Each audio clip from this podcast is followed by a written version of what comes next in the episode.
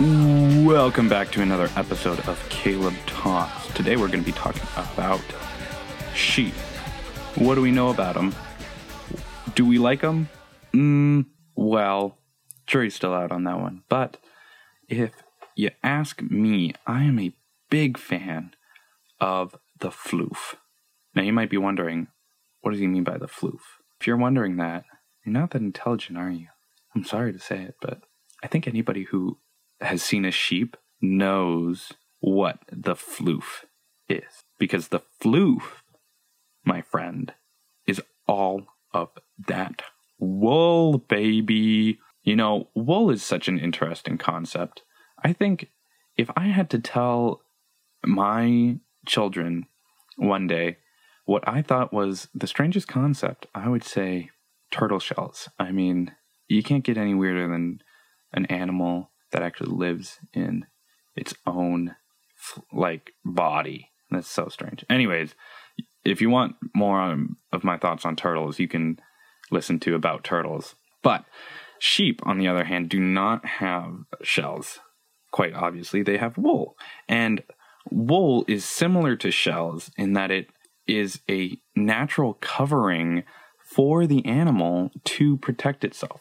Now, where shells might protect an animal from predators, the main predator of sheep is the cold. And I, I think that's kind of sweet, you know? I think that it's quite nice that sheep have this natural protect against their natural predator, which is the cold. What what's that?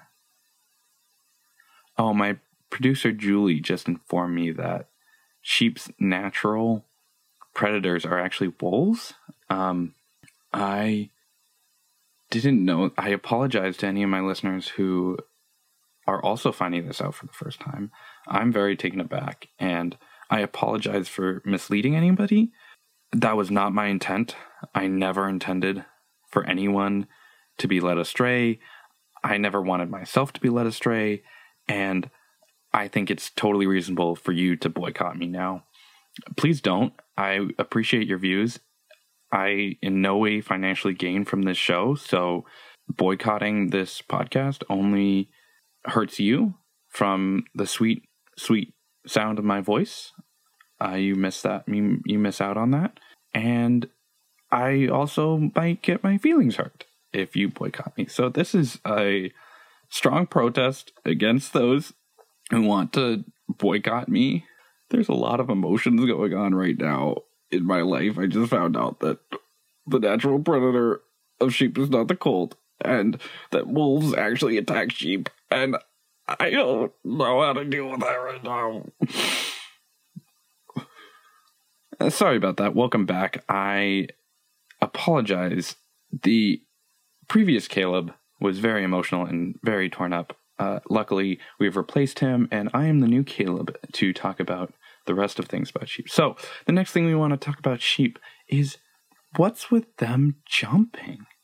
Why do we have to count sheep jumping over these fences? Like, ah, gosh, keep track of yourselves. Like, you think that each sheep, once they jump over, could just uh, huddle together, they could all huddle together and take count of themselves. I mean, why do I, lying in bed, have to imagine each sheep jumping over and count each one. Like, that's so monotonous.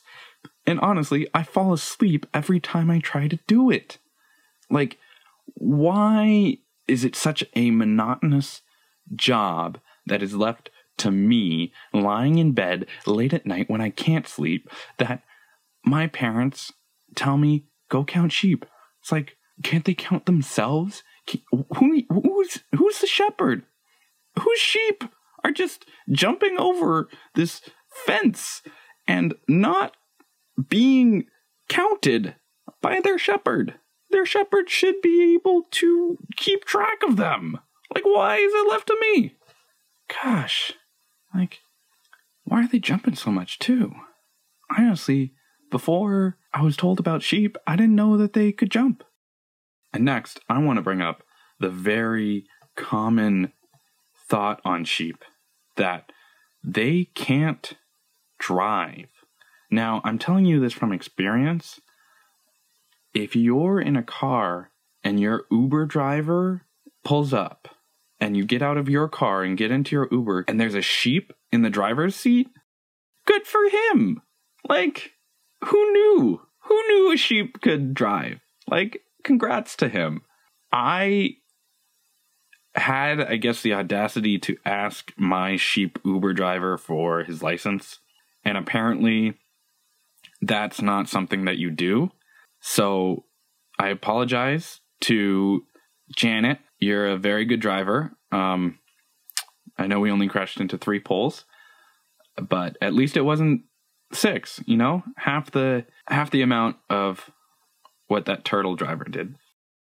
And so that moves me into our next segment about how sheep are also known as lambs. Like, when did that happen? Who decided that, like, lambs and sheep are going to be the same thing? Like, you know, I can't go up to a restaurant and say, oh, I'll have the sheep. Like, why do I have to say, oh, I'll have the lamb? What is that? What's going on there? if anyone has any answers to you know why that is, why we have to call it lamb and sheep, like why that why we have the two words, like and why I can't just go up to a restaurant and when I ask, "Can I have the sheep?" they're like, "Sir, you need to put on some pants before you're allowed in here." Also, it's lamb, not sheep. Like you can call it sheep all you want, but we're not going to serve you anything until you put some pants on. And if you have any answers for me, please email me at calebtalks18 at gmail.com. That's Caleb Talks, C A L E B T A L K S, 1 8 at gmail.com. Also, I'll get you Boston Pizza. I will get you. So, thank you for tuning in to this week's episode of Caleb Talks. Uh, it's been a while, but I appreciate your continued patronage uh, on your favorite podcast listening site. I just hope that I was able to brighten your day and maybe enlighten you into the world of sheep. Thank you once again, and as always, catch me on Apple Podcasts or SoundCloud maybe Spotify. I don't know if I'm on Spotify yet. I'm looking into that.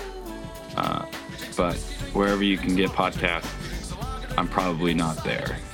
You'll probably just have to go to Apple Podcasts or SoundCloud. Thank you.